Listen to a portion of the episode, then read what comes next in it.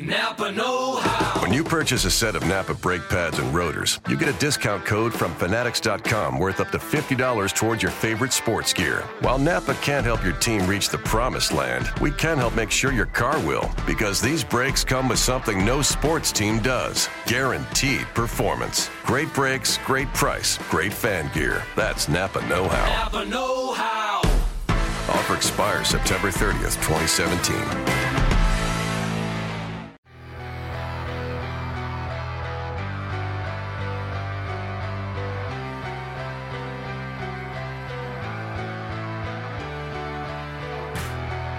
Welcome to the Brisbane Football Review, powered by Outside90.com.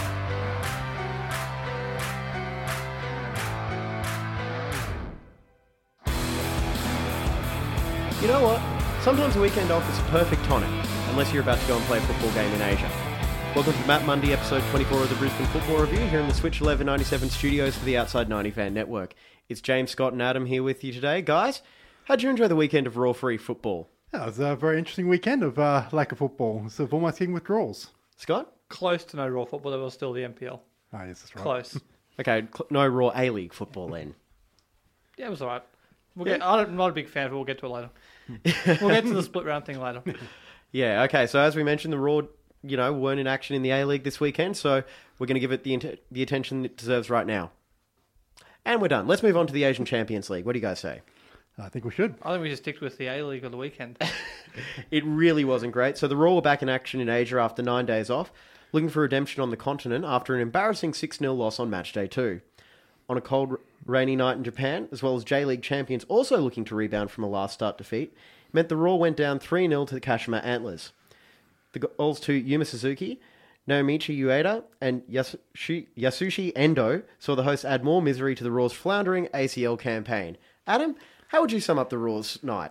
Oh, tough night, I think. Um, I think uh, the golfing class between, I think, some, well, at least the top of the J League and where the Roar are at the moment, I think is very apparent. And that was uh, sort of a, I wouldn't say a full strength, but it was a weaker um, antler side. So, look, I, I think Asia, I think, I think we're doomed. I think it's, yeah, I think the golf is there, and you know, yeah, it's, yeah, it's, it might be a lost cause. Scott, can you provide us with a ray of sunshine? well, they did have two of their Brazilians, not one on the bench, not involved at all. But I'll take a little bit of different tack to Adam. I thought we played okay. I thought we we were, we were far better than we were against Ulsan. That's a starting point.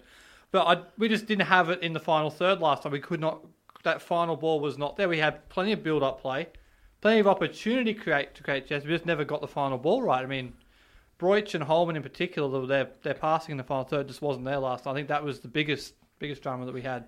It, it was we a- had plenty of like, yeah. it, was, it had a lot of opportunities, we just didn't capitalize on them. Even. Well, two chances really jump out for me right off the bat. There was the Brett Holman one where the ball came to him after Maclaren let it go through his legs. And look, it was a weak shot, still managed to get a corner out of it, but it did seem like he was taken by surprise by the fact the ball actually got to him.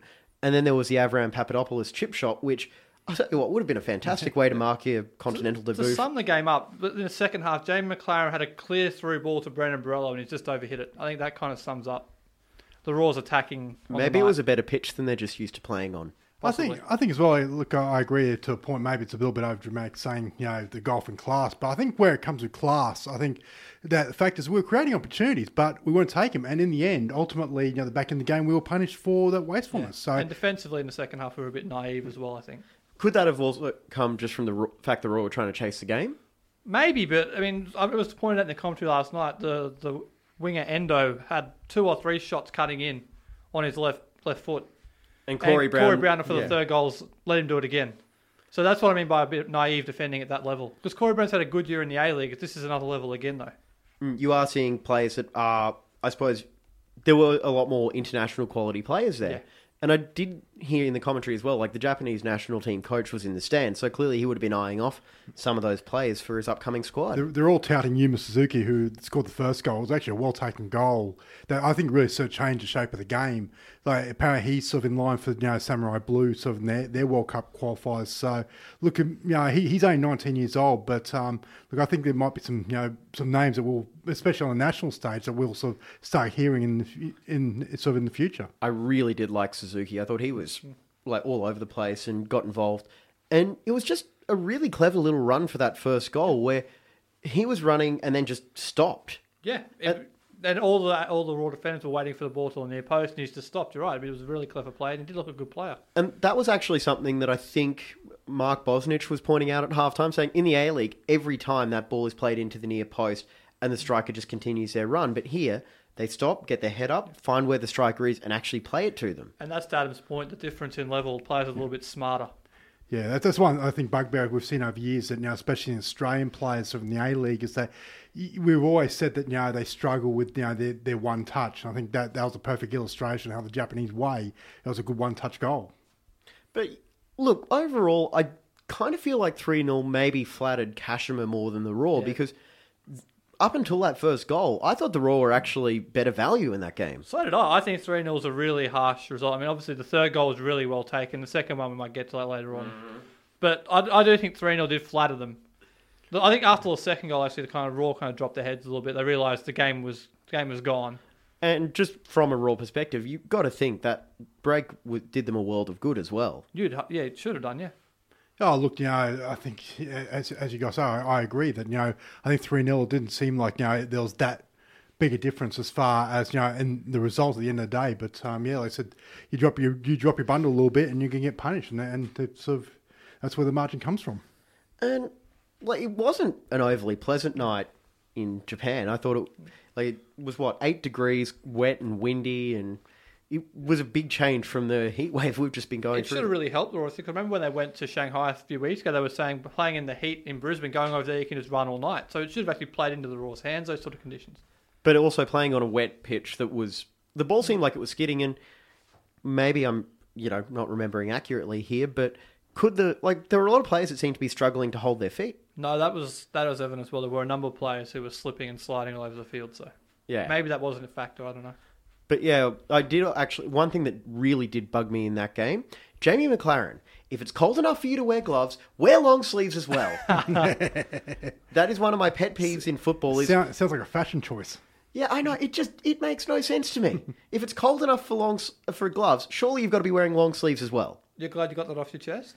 A little bit. I'm probably going to have that rant again Okay. eventually. Just just be warned. Okay. All right, so Kashima, yeah, led at the half. What'd you make of Avram Papadopoulos? Because I thought he, I really like this guy. He, I think he's going to get sent off at some point between now and the end of the season for a dangerous challenge.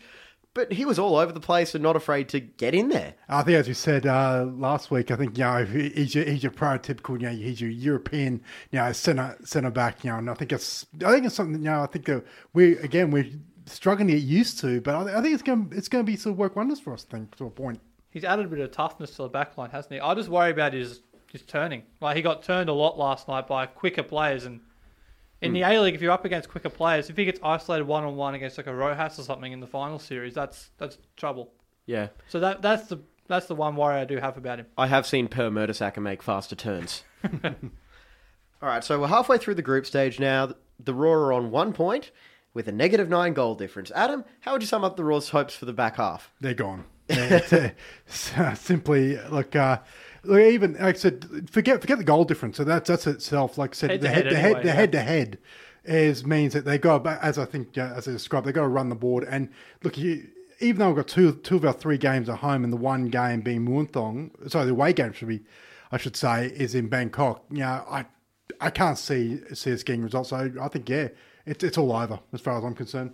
I don't fully disagree. I just think it's too soon. I mean, we have one more match day before the final series, before we have to worry about potential conflicts here. So let's play match day four. I mean, we've got to win. Look, It's highly unlikely we can beat Kashima at home, but while it's alive, you've got to go for it because you never know what's going to happen in this in this A League thing. I mean, Adam, I think you're saying punt the ACL and focus on the A League finals, correct?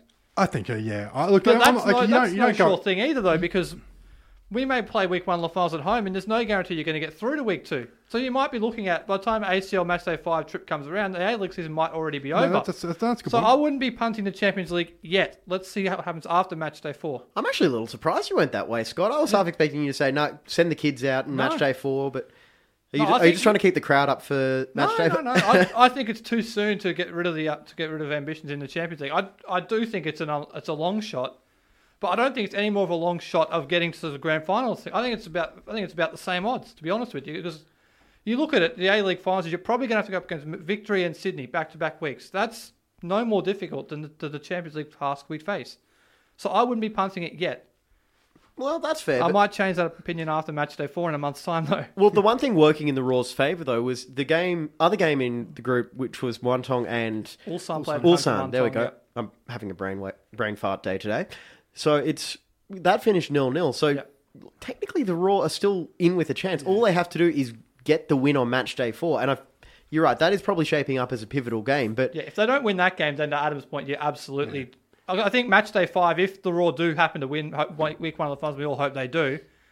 You focus on the finals at that point. You don't worry about the Thailand game, but you don't know what's going to happen between now and then. So I wouldn't be writing it off just yet. Well, I'm just trying to think. Logistically, you're probably going. You're on one point. You oh, the win gets you up to four. You're stuffed for goal difference, so you're pretty much Yeah, but operating. have remember head to, head to head. So, like I said, the, the, where we're, we are in the positive at the moment, so if we beat Muangthong away, that at least gets us ahead of them.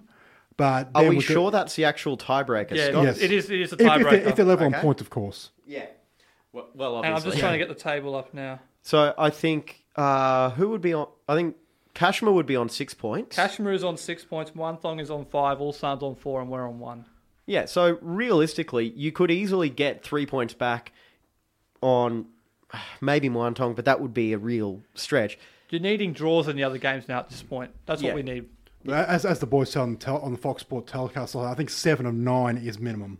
I think go, going to the last three, I think that's it, and that's before you even get into the mathematics and We'll go right back to the, go right back to the start of the Champions League campaign. I think we were all saying probably nine was the minimum to qualify, Yeah. but uh, and, but of course eight out of nine It points is, is, it is- impossible. It is, very unlikely now that we are going to get through, but I still think you've got to play this out. I mean, there's still four ga- there's four games in the A League now before we play in Asia again. And I suppose, look, just looking at it from a commercial perspective, you kind of want to say match day four still counts for something as well because you don't want to have 200 people turning up. Oh, that's oh, look, Yeah. that, that's how obviously. So I don't. I'm not speaking from a commercial point of view. I'm speaking No, that- from on- that just popped into but my yeah, head. No, no, no. You're no, you're absolutely right. I, I would, I would hate to think that, if, despite my attitude of yeah, we're gone, I'd hate that the club would also match that attitude because you're right. Yeah, there'd be nothing worse than match day four comes around and we get a thousand people there. So, despite my pessimism, the club can't believe that. And also, I'd love to actually do some sort of special show for one of those match days, so it would be nice That's if they right. were And match day four is very similar to match day one, actually, in the sense that it's a couple of days after Perth away and before Wellington at home. oh, So after Perth away. oh. Yeah, it's one of those, but we'll see what happens. Yeah, well, of course, we've got to go away to Perth. Perth always play at home. Of course. All right, so let's move on to the A League. So it's a split round. Scott, I know you're a big fan of this.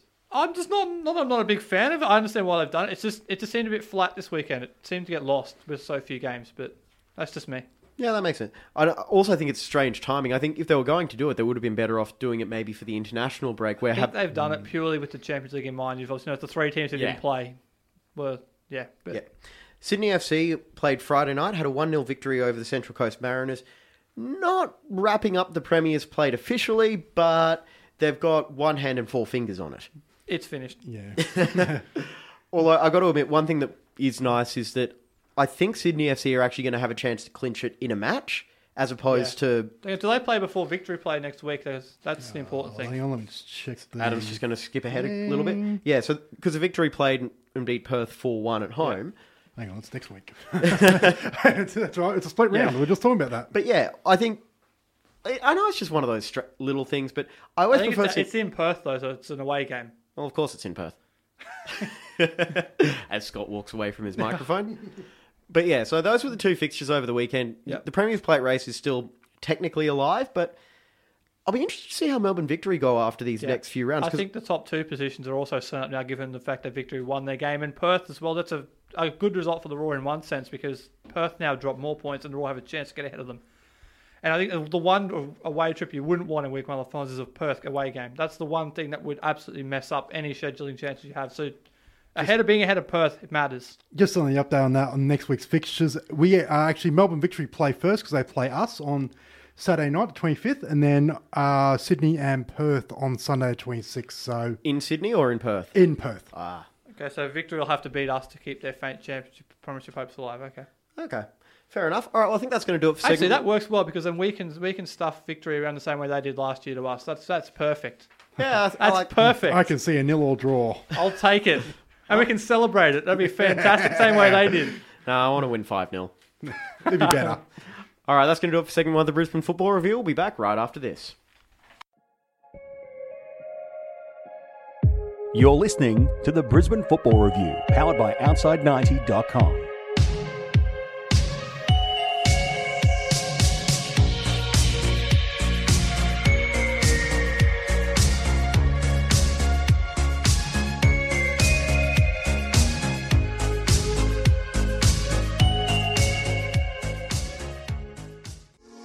Welcome back. It's the Brisbane Football Review, powered by Outside90.com.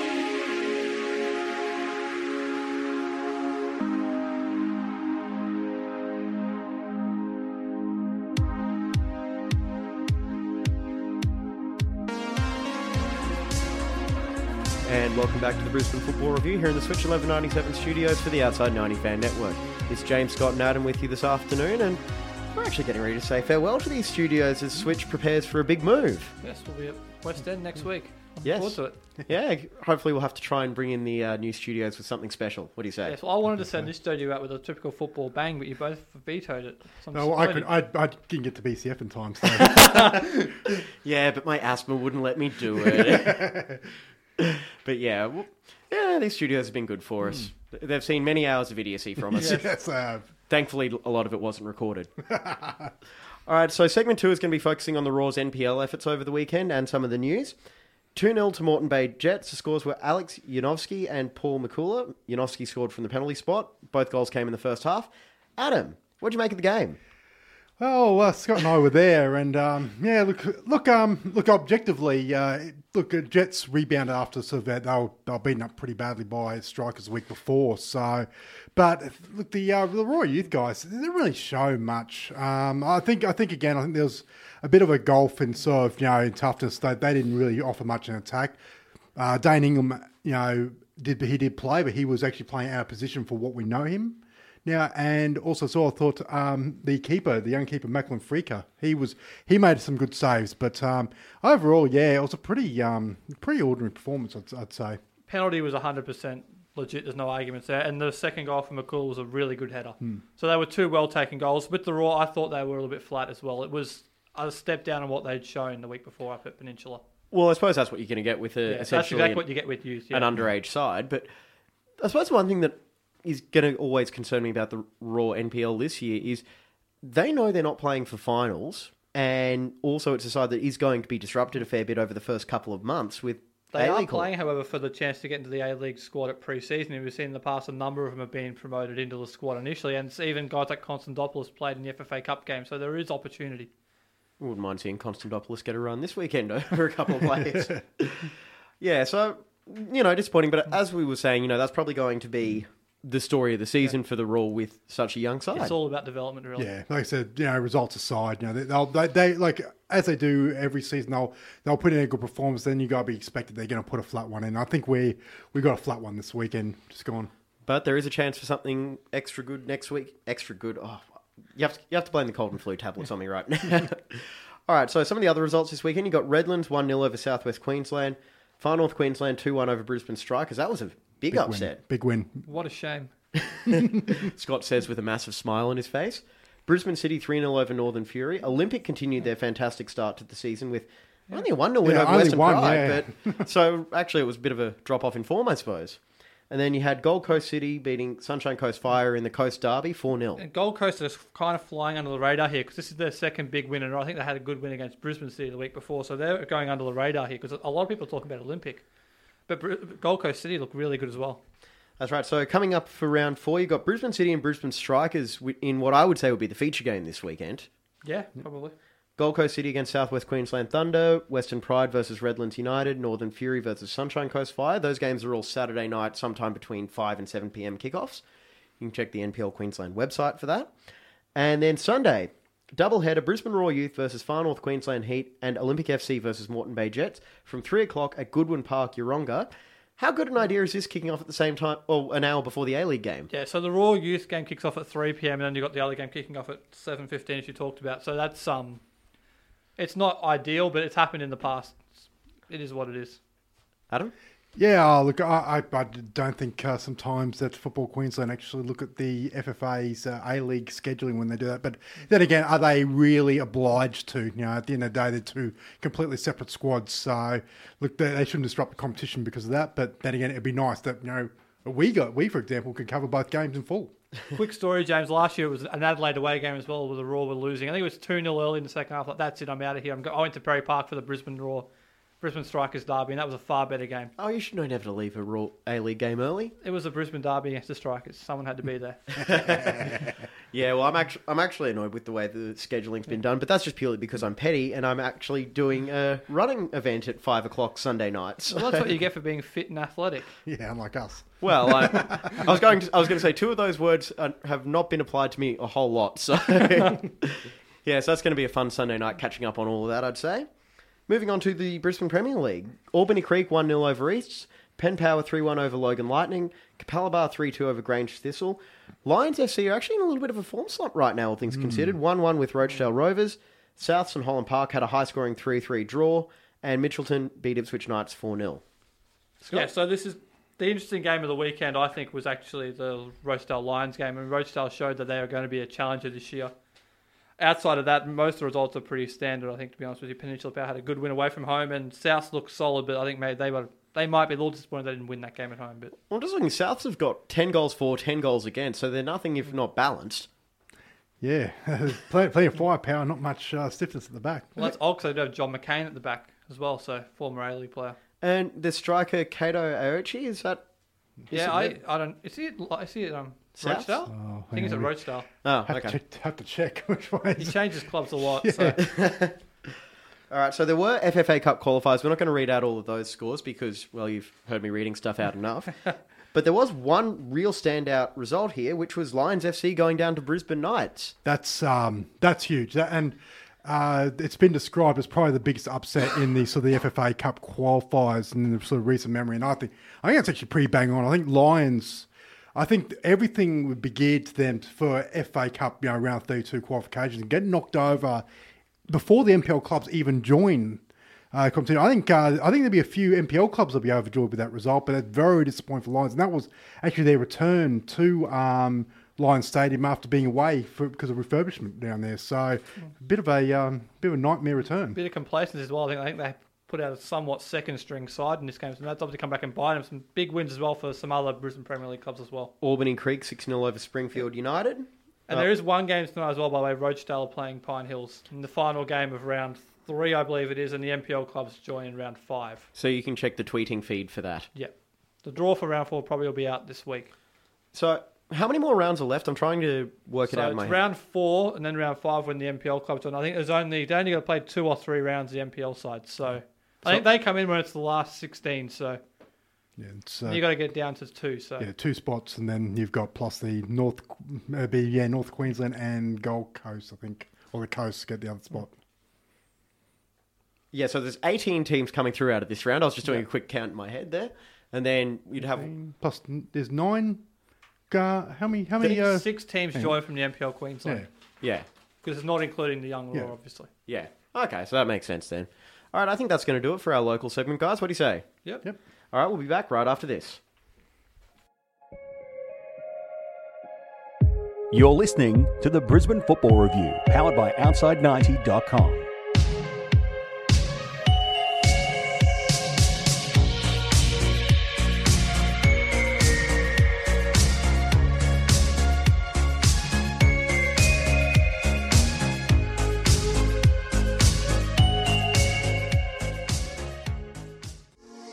Welcome back. It's the Brisbane Football Review, powered by Outside90.com.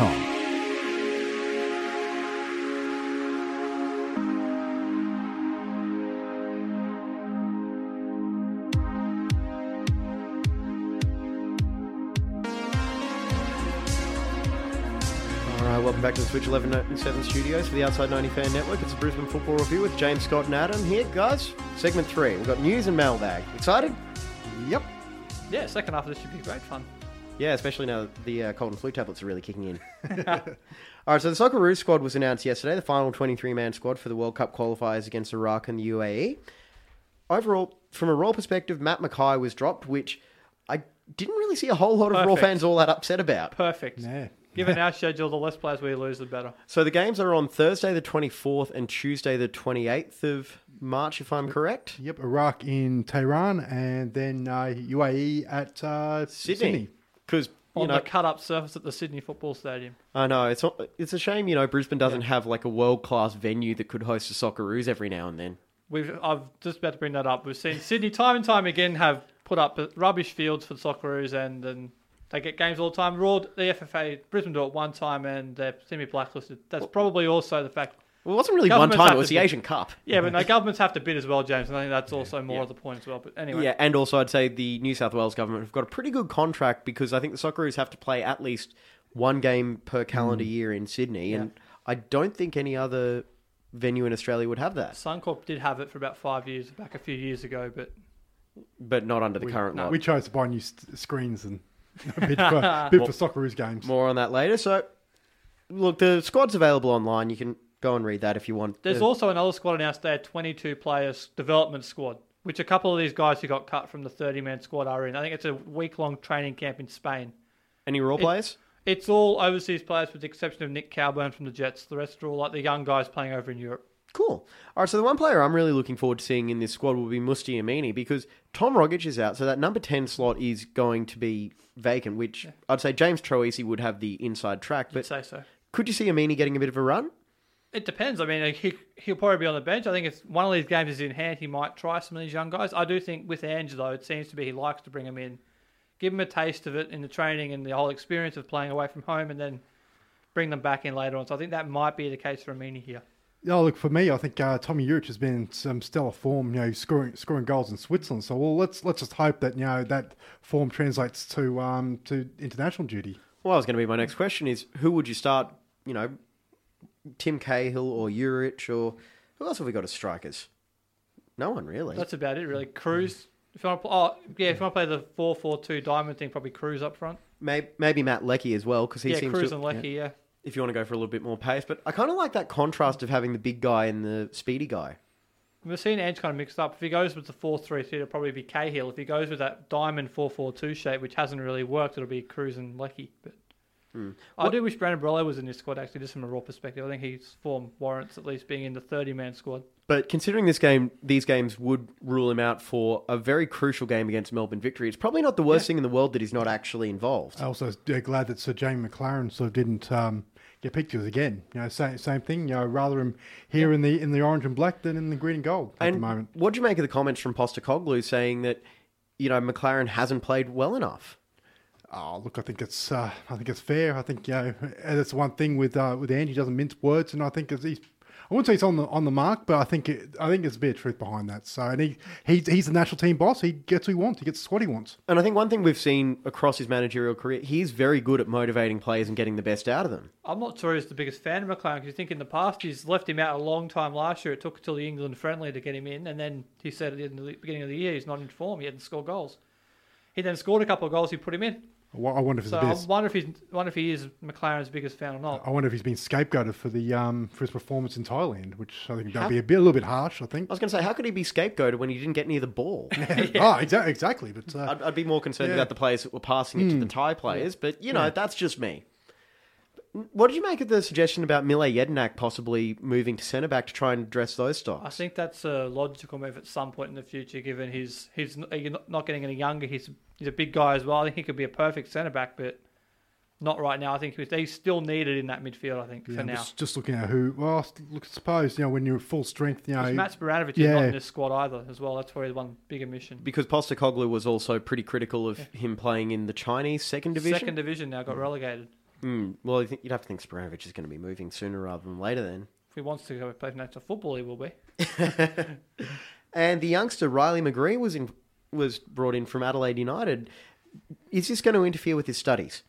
I don't know, but Is this he is. studying? I don't know. I don't know. Well, he's that young. He's probably still in Yeah. high school or something. We'll something. get to another guy in a minute who's had a meteoric rise, but Riley McGree's gone from playing up front in the FFA Cup away against Redlands. Adam mentioned this while we were off air briefly a minute ago. He's gone from playing in that game to starting regularly for Adelaide in the A League and now in, in in the international squad. So there you go.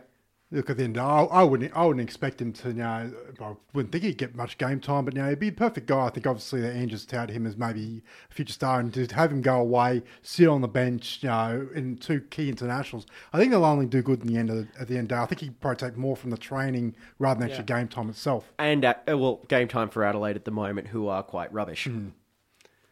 And that's going to come back and bite us on Sunday. Thanks, James. Yeah. Thanks for that, James. Yeah, well,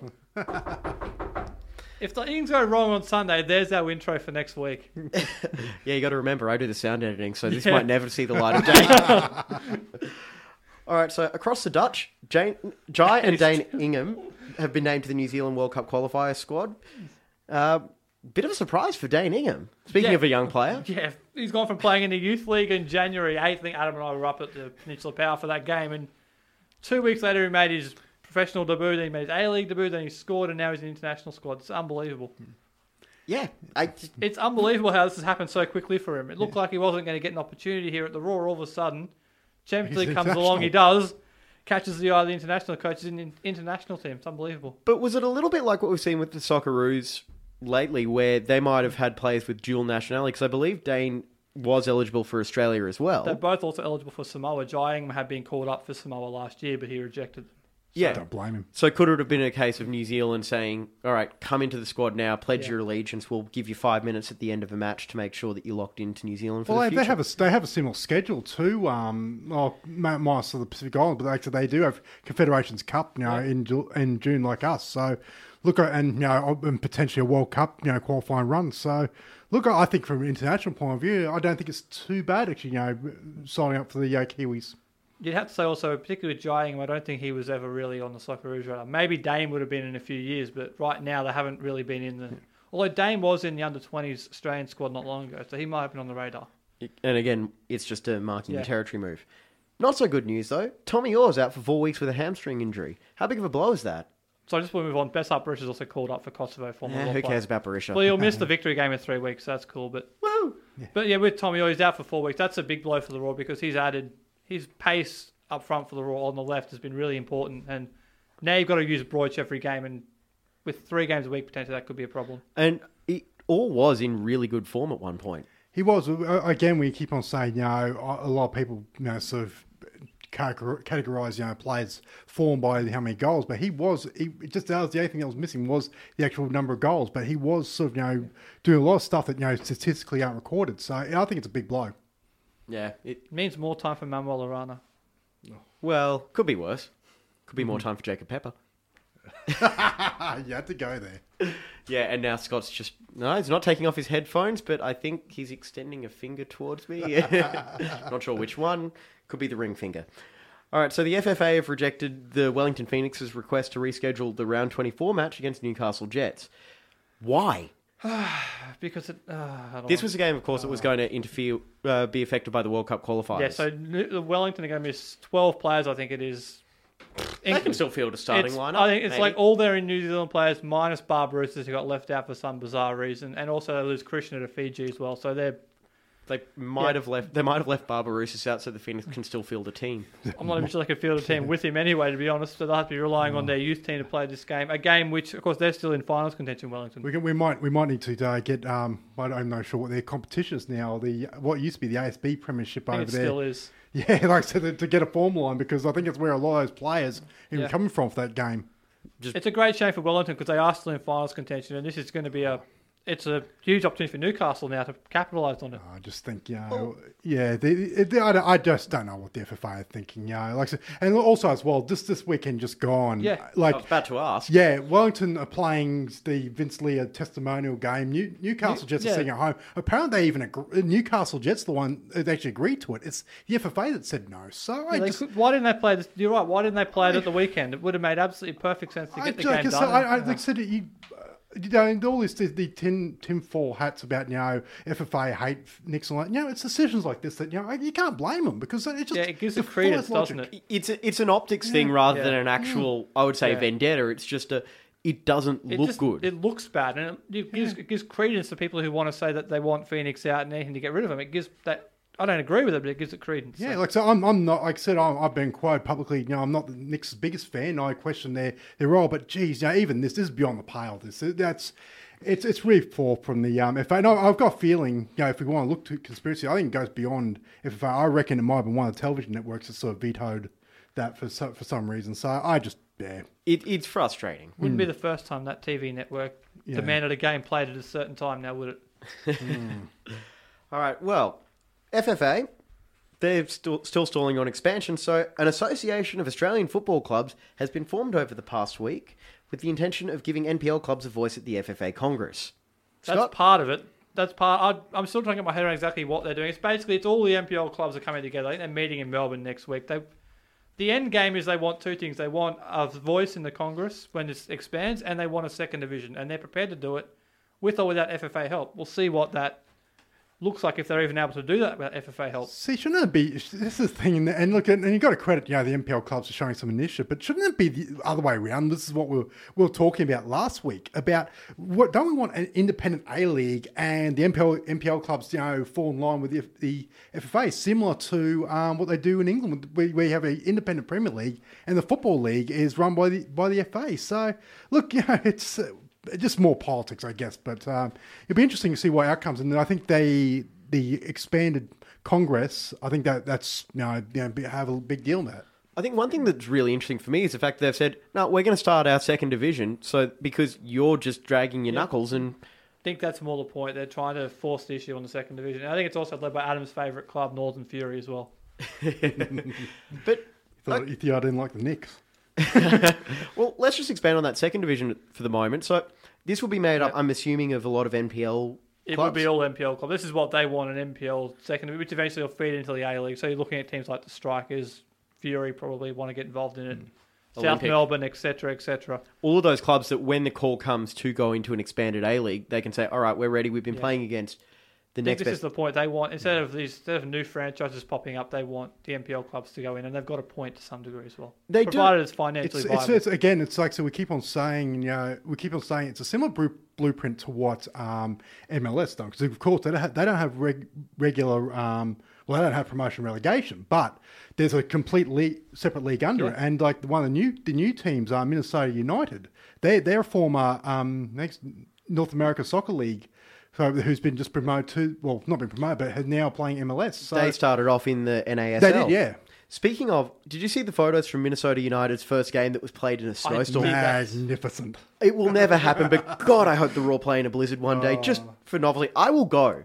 Like, I, I love the snow. I think the first away game in the Champions League against Beijing was a snow game, but nowhere near not Where nothing. was, where was the snow? Nothing like the Out- game out the again. back. The Minnes- nothing like the Minnesota game. That's for They, sure. they sprayed it green. I believe Outside 90 actually had some of the photos on their Hmm. Facebook or Daily Football Show. One of the two. Go check it out because it was awesome. Or go check out MLS. And, It was awesome, but for the score for the host because uh, Atlanta smacked them six one. and that's the other new club as well. So Yes. just quickly on r- news back here, Suncorp Stadium. have, Um, they've had their concert the other day with the wh- whatever I can't remember whoever it was, and then they had they've, some they've ripped the, peroxide head guy. him. Yeah, they've ripped the um the um scoreboards out, so they're doing that renovation now. I, I have to admit, I was looking at the. I was at the Reds on Saturday night, and you're right. Those those screens did need updating, but Yes, actually, I know. So I was at I was at the Broncos game Friday night, and I, I think was, you got uh, the better game.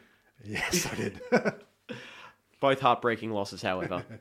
but um, yeah, you, you did notice those screens were, yeah, like we said, a little bit outdated. There were some replays that I kind of looked at and thought the picture was a bit grainy. If it was a TV, I'd be looking at upgrading it. Yeah, but you don't go to the game to watch replays. I, I, Depends where you sit. yeah, yeah. I got to admit, when we were, when we were sitting in the den, I'd usually watch the action on the big screen once it got into the other team's box because you lost all depth perception. But that's just me. All right, so we're going to move on to our mailbag segment for this week, unless I've missed any stories. Can't think of anything. All right, so what was it two days ago, Monday? That was the sixth anniversary. It feels still like yesterday of Orange Sunday One. Brisbane Roar, you know, Central Coast Mariners sold out Suncorp Stadium. What amazed me about that day was everyone was decked out in orange. Because you go to the Roar games and everyone would be, you know, just in their summer t-shirts and shorts and whatever. I think there was not a not a roar jersey for sale around Brisbane that week because they'd all gone. I know. Well, my parents actually came to the game, and I think they had to just scrounge up some orange T-shirts that were lying around the house just to be in the right color. And I remember, I think it was that Fox Sports documentary they did a few months after the grand final. I where- love that documentary. Oh yeah, that, that that still makes me feel very very happy. But um, yeah, like Postecoglou said, like I was expecting the noise, but the color of the occasion where the teams came out and just were met by the wall of orange and the couple of the yellow pockets for the Mariners, hmm. it was just unbelievable. No, it's still, it's still for mine. It's, it's un, undisputedly, it's the greatest A League game. I know maybe, maybe you know, Southern Southerns might disagree, but I think yeah, that's the that's the game that stands out above anything. You think A League, you think of the drama of that grand final. There's been other high scoring games stuff, but they were regular season games. But This was a grand final with everything on the line. Well, because I remember last year I did the rankings of the grand finals for Outside 90, and this was easily number one by a long shot. I think I have to look up what the exact list was, but from memory, I think I had the Roar Mariners first, Roar Wanderers about third, and Roar Perth was about seventh because that actually wasn't a great game. But that gets underrated, that game, but we might talk about it later But on. that game, it's like the Roar Mariners, it just felt like a real heavyweight fight because the two teams had played just Yeah. before. Uh, had played two games just before. The Roar won the first leg 2 0, and then there was that dramatic comeback, which has been totally forgotten now. Yeah, and look, and that's also as well that like so two two clubs that high their powers. Like, now Mariners were they were they were a good team back then. Like the Roar, this is the perhaps the, the greatest squad in A League history. You know they they, were, they only lost lost No, one game that it is. season. So Yeah. no, it is. Yeah, like, yeah Well, actually, the, I saw someone on Twitter. I apologize for forgetting who it was, but they were saying, you know, they think that Roar squad from Grand Final day could probably have smacked around the current Sydney FC side, and I don't know if it's smacked around, but I think it would be really interesting to watch. The midfield would be really fascinating. mm, just the just the way like you'd see I'm not sure Rolante- they can stop Broich, though. Imagine Broich against Ryan. Broich 2011 against Ryan Grant. that would be Imagine phenomenal. the fun. But uh, so finished ninety minutes nil nil. What were you thinking at that point, Adam? I still at that time. I- I'm still thinking back. It's a few, like I said, it was uh, six years ago. But uh, look, I, I was thinking, you know, maybe Roar can sneak one, but obviously, yeah, no, it was a really, it was a really, really tight game. A typical grand final where, no, it's very conservative. And look, at, at that stage, it was anyone's game. But now, the the, Raw and me, Raw Sport and me said, you know, oh, we'll, we'll, we'll be right. And I was the total opposite. My nerves were shot about 20 minutes ago go. 'cause I was thinking back to all like the early mm. Roar games where they would attack, attack, attack, and then get the sucker punch. And they were on And a uh, we were massively attacking in the second half and just could not get the goal for whatever reason. And I was just thinking, oh no, this isn't going to end one of those games, is it? and it was 26, 27 games unbeaten at that point. So like, 27 into 28. yeah, so like we, us as fans, we hadn't seen the Roar lose for I don't We- know. Well, we didn't see because the one loss that season was uh, at uh, Etihad. So I don't think they even lost at home in No. 2010 generally because they beat Sydney as well. That was the last home game of the year before. So it was a long run home without a loss. But yeah, I remember getting to the end of 90 minutes and I was just thinking, oh my God, I'm already exhausted because it had been really hot in the first half. We were sitting in the sun because I'd accidentally bought tickets on the Eastern Oh, that's a Grandstand. rookie era. Well, no, because I, well, I oh, meant, mind you, you don't get choice on. well, I actually had me- meant to buy tickets in the section adjacent to the den, but accidentally clicked on best available. So we wound up round in 325 row. I want to say 10. Uh, we were all uni students at the time, so it wasn't too bad. but yeah, so we were right in line with the penalty spot where the shootout happened, but we were cooking in the first half and they got absolutely drenched in that That rainstorm. started just in, Yeah. stop, in stoppage time in the first half. Yeah. Yeah, it was like two minutes of stoppage time, and it Absolutely started then. pelted And we had those clap, like weird clapper things, which we sort of turned into I can, impromptu. picture, I can picture you with one of those things. But yeah, it was just. I remember getting to the end of 90 minutes and being absolutely exhausted. And then, first half of extra time, two goals for the Mariners. And I still can hear Simon Hill's commentary of first, the second goal. And Bozanic surely seals the championship for the Central Coast Mariners. Mm. They're in a dog pile on the sideline. And you see Graham Arnold just grabbing them by the scruff of the neck and going, Get back out on the blanking field. and, you know, saying it's not over, it's not over. End of the first half of extra time. What's going through your mind? I was actually contemplating, oh, should I be like the five to 10,000 other people thinking, you know, it's over, let's beat the traffic, let's go go home, you know, in disappointment. So, but I think as uh, history put it, I think I made the right call by staying. I did think it was over, but I would never have left. I was down in the southern end Yeah. in the old RCC in 310, and I had to. We'll get to. I had a perfect view of what happened after that. Yeah, so going into the second half, I remember it was about 110 minutes where the Mariners started taking the ball into the corner. They started, t- started taking the mick, didn't they? Yeah, and I and this was literally right in front of us, and I was going, "You don't do that yet. The Roar can still, the Roar is still going to score." What I remember is McBreen giving these ones. Like, Yeah. t- ten mm. minutes to go. I was like, "Calm down, mate." Yeah, and they were in the corner, and I'm in front of them going, "That's ridiculous. Why are you doing this with 10 minutes to go? Keep pushing. You can, you're still going to need more." And then with eight minutes to go, my friends were looking at me going, "Are you okay?" Because they knew I was a little bit insane for this sort of stuff. and I went, "No, no, no, it's okay. They're all going to score twice and win in a shootout." And if I was talking to more than one person from the seven that I went with that day, I'm sure they'd be able to verify. but yeah, I just remember 112 minutes, and there were these families that were getting up and leaving, and I- was yelling at them, probably some not nice things, going, "What, what are you doing? The That's game's still what- going." that's what do- there was a stream of people. Like, Yeah. Even down the southern end, there was a lot of people just leaving during the second half of extra time. It was like a It's, stream it's of funny that not many out. people to this day will admit that they were, but there was. I look, maybe they're all ca- casual supporters, but there were a lot of people heading to the So at gates least a- around about about ten to go. I, I was not leaving. At least No, five, if not not. closer to ten, I reckon would have le- I would, leaving. look, I'm not. I'm not going to say I always knew they were going to come back, but I said no. I'm staying leave. till the final Yep. whistle. I That's know the- that much. As football fans, it's the right thing to do. I was going to leave on right on full time, but I wasn't leaving beforehand. Yeah, well, uh, so was I, but that's just because I was hungry. yeah, But um, yeah, so then 116 minutes, ball played down the right into I think it was Broich in the middle. Broich to Henrique. Solorzano to Henrique. Yep, and Henrique scores in. I've seen the replay of that about 150 times, and I keep getting confused about how many deflections the ball actually took I don't know how it beat Matt Ryan. I can't believe that went in. because he'd been a wall all day. And again, speaking of school age kids, he was like 17 at the time. He was Yeah, that's it. unbelievable as well. Some of the saves he made in the second half of normal time were sensational. Mm. And I I actually remember one normal time where Broich just drilled the ball. It was right at him, but he still had to get Yeah. down and palm it away. And then, yeah, 2 1, game on.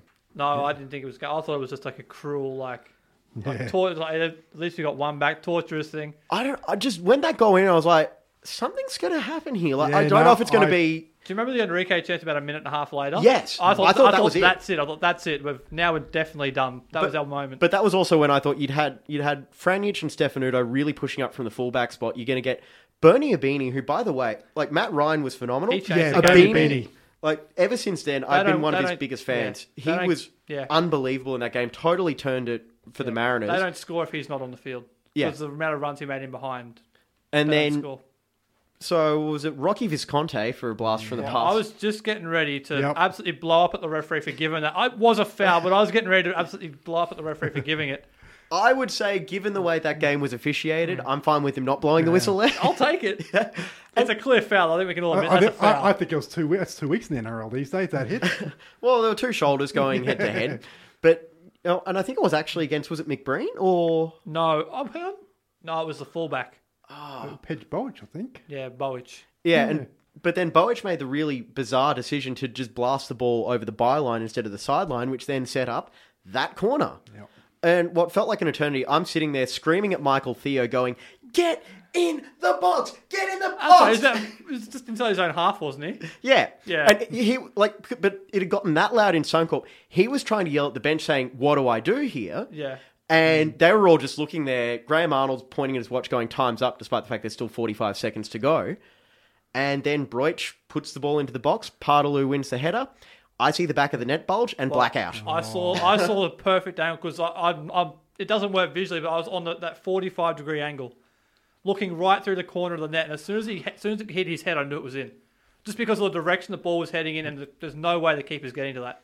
Yeah. And you know, I blacked out as well. I mean, I, the next thing I remember, the penalty shootout was like two penalties in. I I don't remember the start of the shootout at all. I may have kissed everyone in the row we were sitting with when that went in, apparently. I can tell you it was absolute bedlam in the front of Yeah, 310. even even, that even the normally mild 301, we were in row, I think row 24 or something, three oh, in 301, and um, yeah, even that, like they're normally fairly reserved. but Even that was just bedlam. No, that was yeah. Everyone was just seen- it losing their mind and- fifty thousand people just losing their mind. It was just 40 45,000 No, was there, yeah. and five trying to scoop Oh, yeah, back yeah, in. of course, they're them. Because there, was still, there were still a fair few people on the concourses who I Yeah. think probably saw the or heard the Henrique goal and went, ah, might just hang around for a few Yeah. minutes, take my time going down the stairs. Next goal, all right, better get back up to our Yeah. seats for the shootout. But it was just unbelievable. And I bel think when Paartalu's header went in, that is still the loudest recorded crowd roar in Suncorp Stadium, in Australian sports, possibly. I can't remember a louder, louder sound than that. no, No. no. And yeah, so like I actually remember listening to I think it was the ABC radio commentary of that as well. And Quentin Hull, who I think is an underrated game caller, had a really good like call of it, just going, "You've got to be kidding me! who doesn't believe in this orange season or something?" But it was just mental. And then we had the shootout to go. Yeah, you might have to describe the start setup. I don't remember it. I remember that I, I remember hearing a sound like I thought Theo, they thought Theo saved the first one. shot. Yep, Mariners shot That's first. when I that's when I started paying attention again because I was out of it at that point. So Mariners shot first.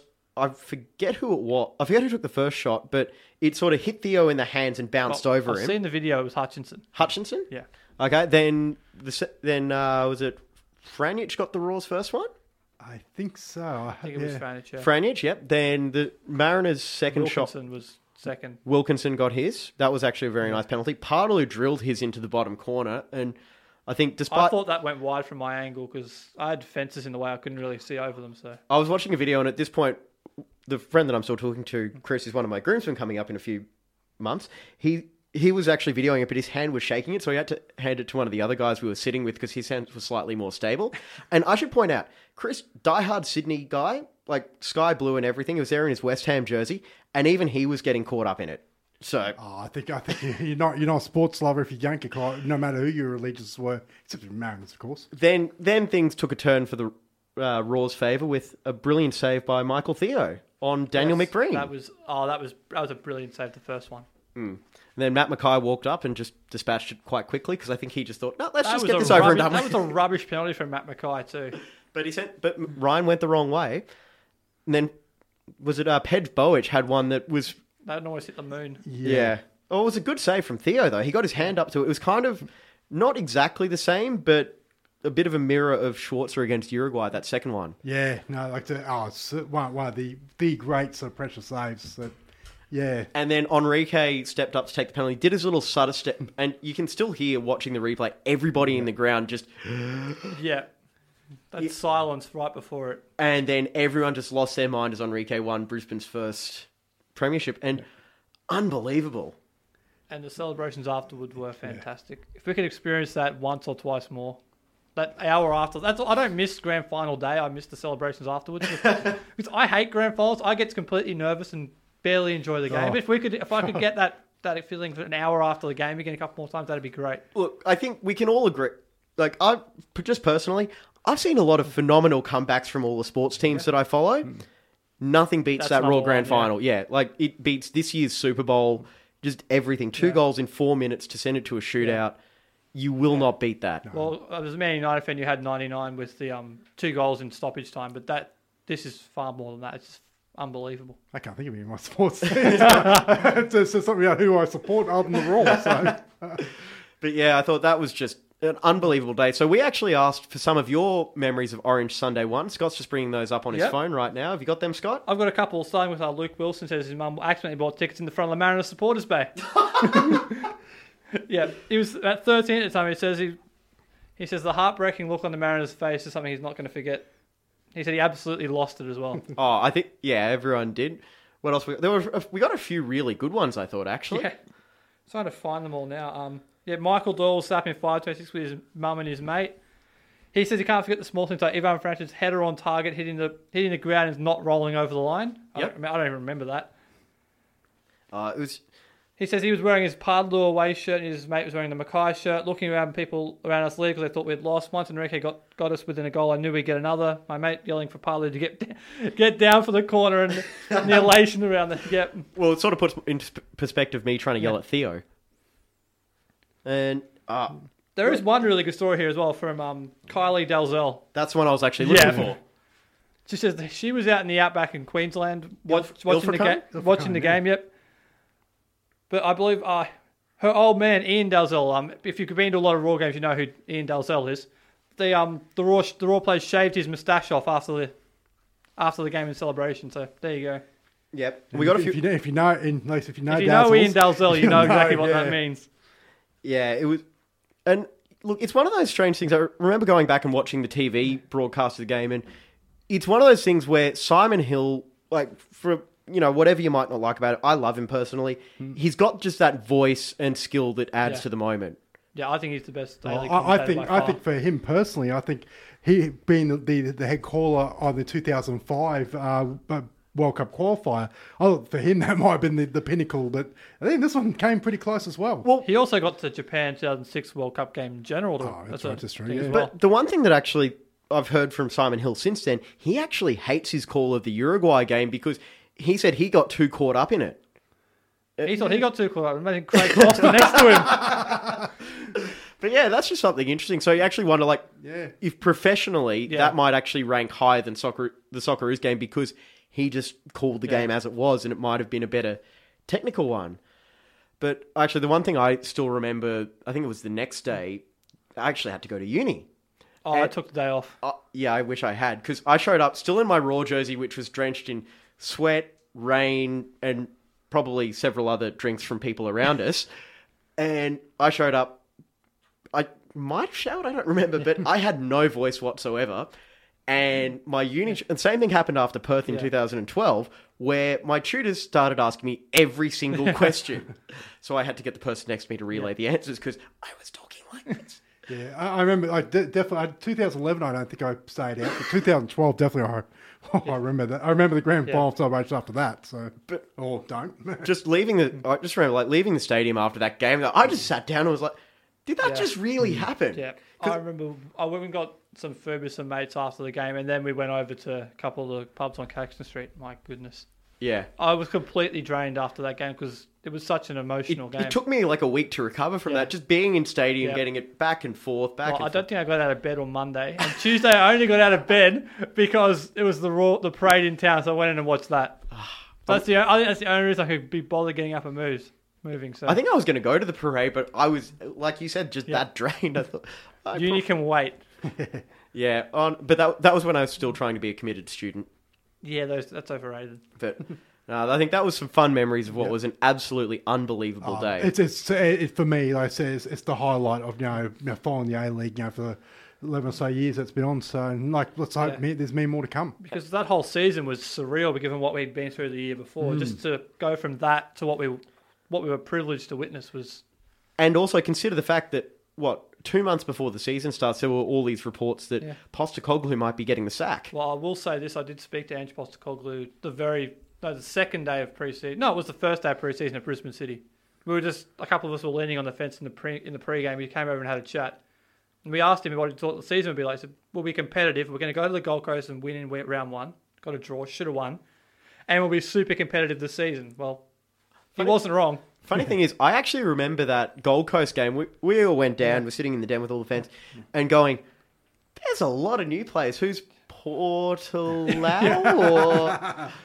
And I actually thought Broich was quite average at that point. How wrong I've been.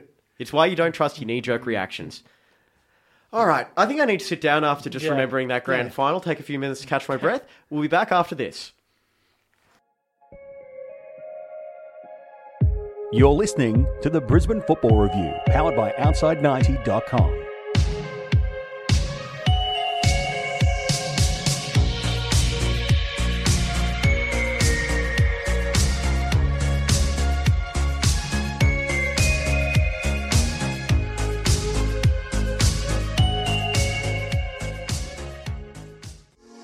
Welcome back. It's the Brisbane Football Review, powered by Outside90.com.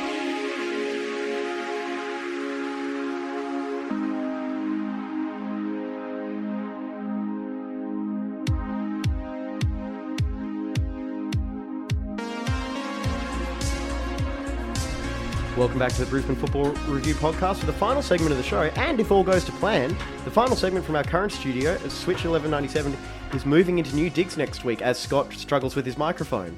Yes, 20 odd episodes here in this great studio. The microphones still aren't cooperative. Yeah, Scott's scared to talk actually too close to it in case it, the wind knocks it down.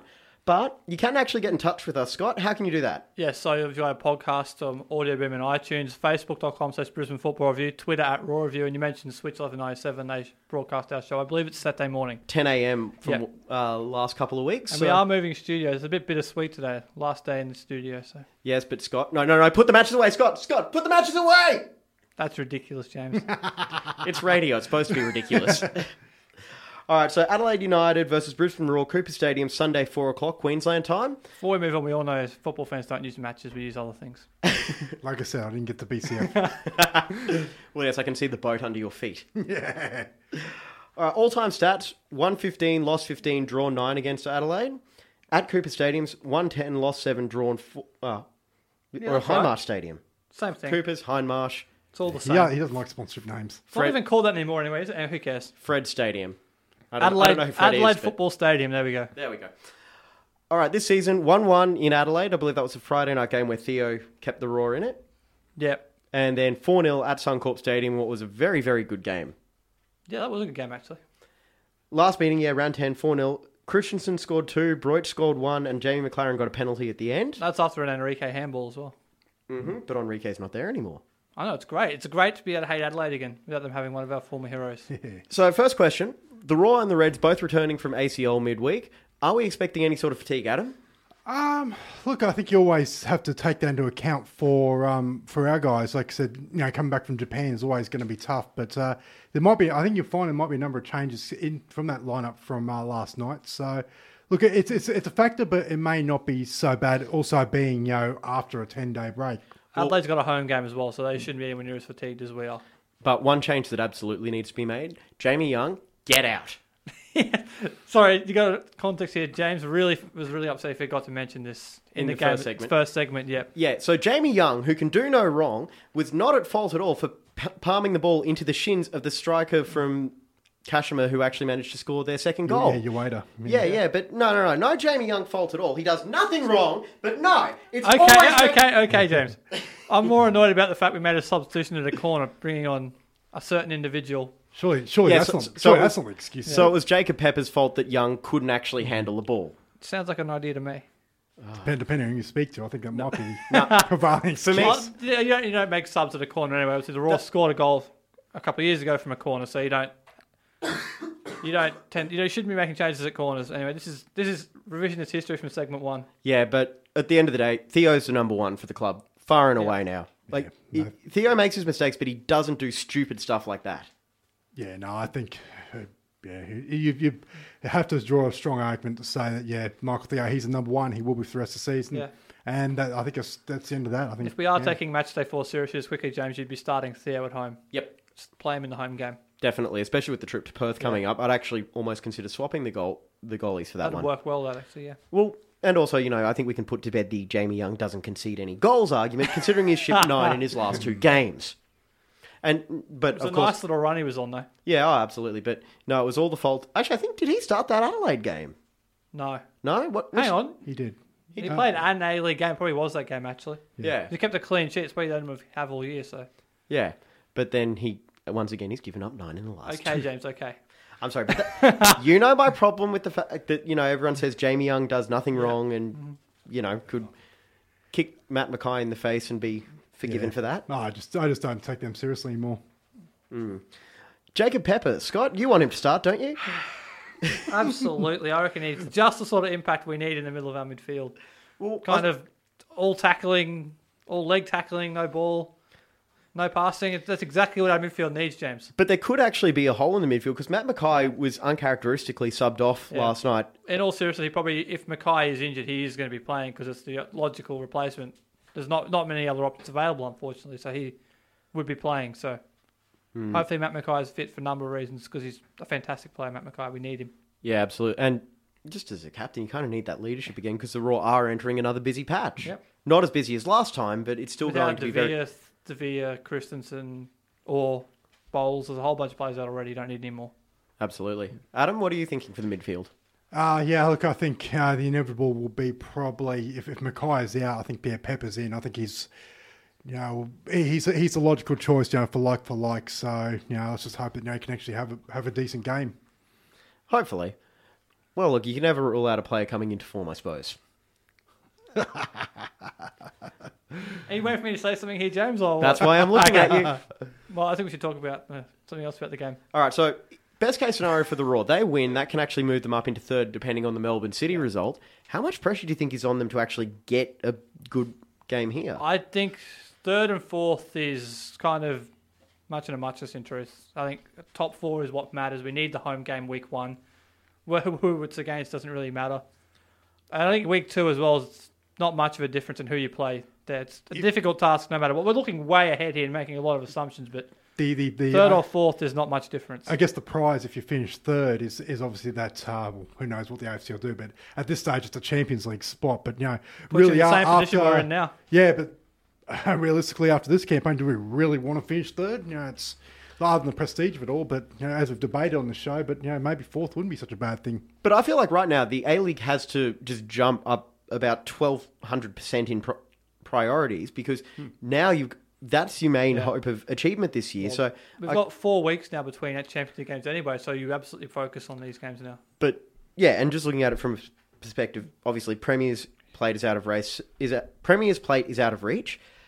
The race for second, probably a little bit optimistic to think that they're going to take I just, down I just victory. can't see victory, blo- you know, bombing their last four games. And like I said, we probably play them once in that run, but um, The yeah. rest of their games are manageable home games as well. I can't see them dropping enough points. Manageable home games. What are they, Perth? No, well, Mariners is one, so there's But yeah, so that you'd have to say second spot is out of yeah. out of reach as well. Go for third place because look, in a one-off finals game, I think we've seen the victory throughout this season. While they're still very, very good, they are probably, I would say, a touch, you know, of nine out of ten difficulty compared to ten out of ten difficulty going from Sydney to Melbourne. Yeah, You'd want that second round matchup against the victory. I think it's a tough matchup either way. Oh, it's a tough matchup, but I still feel like if you're going to have a better chance in round two, you want to give yourself every advantage possible, right? well, then you got to factor in Sydney's a slightly better team than Melbourne Victory, but our record in Sydney is slightly better than it is in Melbourne. I mean, the last three trips we've had to Melbourne Victory have been horrendous. But also, but also, as well, we've got to factor in account before we even think about, you know, either victory or Sydney, depending if we finish third or fourth. Like I said, there's an elimination Yeah, final. you've got to win that game. That's the point I was making in segment one. That's not a foregone conclusion. That's why I said I wouldn't write the Champions League campaign off yet because you never know what's going to happen. True. Well, I suppose the only thing the Roar can really do right now is take care of their own business. Yep. But outside of that, around the A League, Saturday six fifty PM, You've got Melbourne City against Newcastle Jets, and I think I was saying before we started, this game could be either a four four or a nil nil. It could very well be either of those. Yeah, I think it's a big game for Newcastle. Actually, given the results that have happened, they need to keep picking up points in this hunt for sixth place. Yeah. Adam, what are you looking for from Western Sydney Wanderers against Wellington Phoenix Sunday night? I think also as well, this is equally as important for both sides. They're both, you know, potentially it could get them a leapfrog into the top six with, with three to play after this. So, I, I look, I think this game will be a draw. Yep. But um, like I said, important for both sides that you know if, if one one or the other can get the win, you know that's going to really enhance their hopes for the finals. It's at Spotless Stadium. It's still winless at, at that ground. For Western Sydney, it's unbelievable. All right, so let's get some predictions for this weekend. We're just going to go with the Roar because split round and whatnot. So, Adam, let's start with you. I think Roar will win three one. One all. I'm going to go. I'm going to middle it and say two 0 All right. That's going to be it for this edition of the Brisbane Football Review. I would say thank you to the Switch 1197 studios, but the actual building itself is an inanimate object and can't actually hear me. So, yeah, it's been fun in here, and hopefully we'll be coming to you next week from our brand new studios. Scott, Adam, thanks for your time tonight. Yeah, thanks James. Thanks you, Scott. James. Thanks All to our listeners. Yep. All right, we'll talk to you guys next week.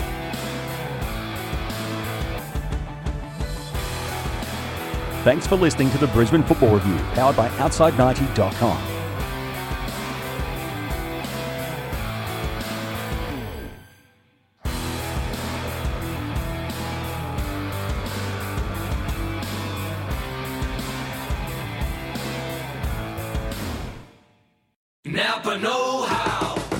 guy knows not to judge a man by his car's multicolored paint job or absence of modern gadgetry. Who cares if it's technically old enough to vote and the windows are powered by the strength of your left arm? Your monthly payment is zero, and it'll stay that way. Because with over 500,000 parts and a little Napa know how, you can keep anything on the road. She may not be pretty, but she's all yours. That's Napa Know How. Napa Know How.